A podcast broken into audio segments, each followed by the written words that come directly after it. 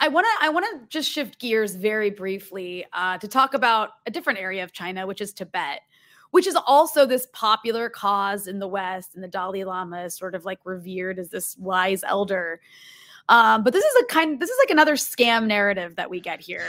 Um, I don't know how else to. It's a scam. It's it really is such a scam because, you know, what actually is the case with Tibet is it could also be seen as this feudal society with a deeply oppressive religious hierarchy resisting Chinese attempts to modernize. And you can correct me if I'm wrong with that, but can you just give a brief overview of what you think people should understand about who the US supports in Tibet and then why they support them?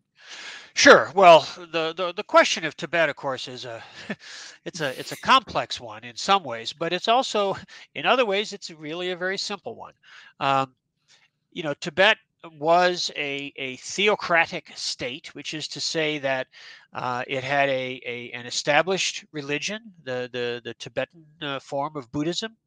Uh, it uh, uh, the the head of state was the head of the of the religion, the Dalai Lama, and um, you know it, it was not it wasn't permissible to not be part of that religious establishment you know so i don't think most people in the west would really want to live in a society where you had to conform to a religious orthodoxy uh, uh, you know and that was that was a legally binding obligation but that was the case in tibet um, and uh, the given that the monasteries were the the economically dominant powers in the country the monasteries owned tremendous amounts of land. Uh, mm. They uh, a huge proportion of the of the male population uh, existed as monks. Uh, many of them uh, laboring on that land, but also private farmers worked on that land in order to support the monasteries. So the monasteries had had tremendous economic and political interests, which dominated Tibetan society for hundreds of years. After the establishment of the People's Republic, 1949 1950, Tibet, which had been part of the Qing dynasty for hundreds of years, it had had uh, a long and intimate relationship with Imperial China. Uh, uh, it had been part of the Republic of China, although the authority of the central government was was weak there. Uh, but uh, Tibet had always been, in the modern period, legally recognized internationally as a part of, of China. So in 1950, the, the Chinese central government extended its authority over Tibet.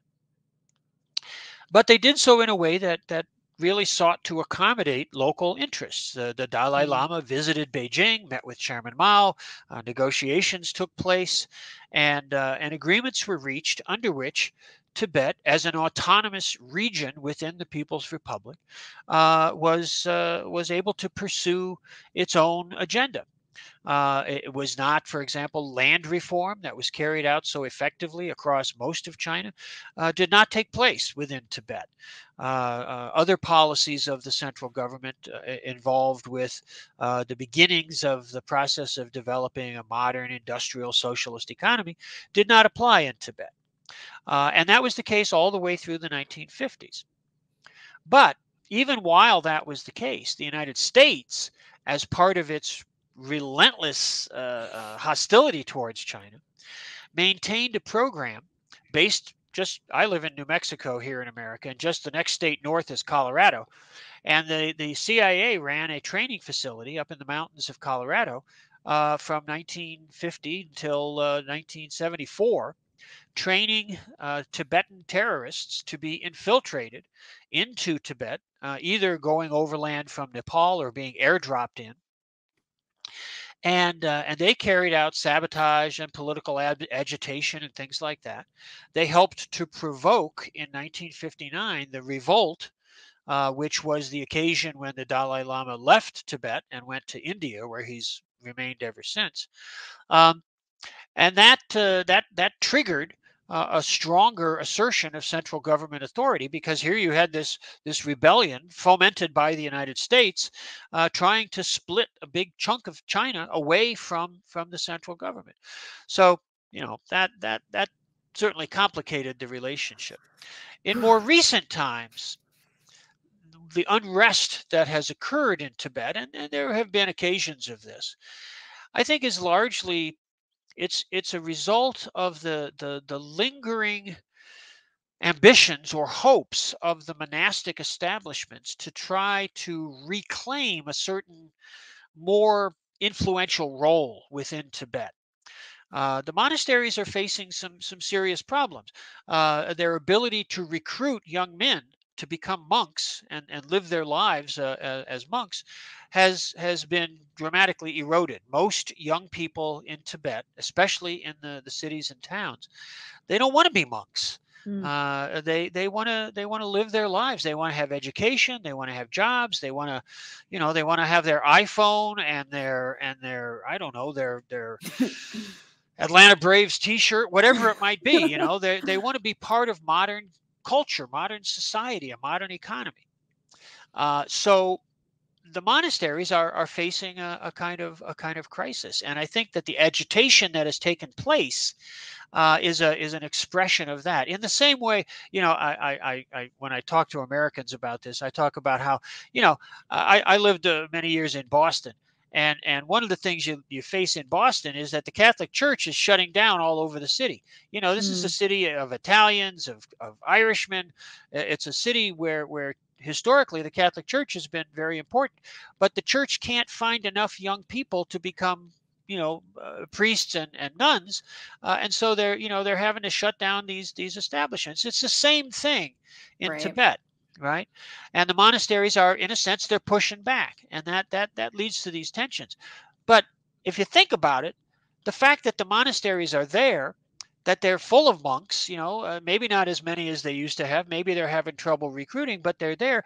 You go to Lhasa, I, I travel to Tibet whenever I can, and, and you go to Lhasa, you see the pilgrims coming from all over the country. They're perambulating around the Jokhang, you know, they're they're prostrating themselves, they're doing all the things that that historically Tibetan Buddhists have done uh, you know, you go to Shigatse or Gyantse, some of the other religious centers. They're very lively. They're very full. The idea that that that the Tibetan people live under some, you know, regime of terror and that religion is suppressed and free, it's just nonsense. Mm. But but they rely the, the the american media the bourgeois media relies on the fact that most people don't have any experience of that. And and it's right. so easy to buy into that. You hear that. And the dalai lama you know he's a charming old gentleman now you know and he goes out and he does his talks. And who can argue with you know with things you know he, he says we should feel compassion for others. We should you know we should recognize the ephemerality of our being. Okay great.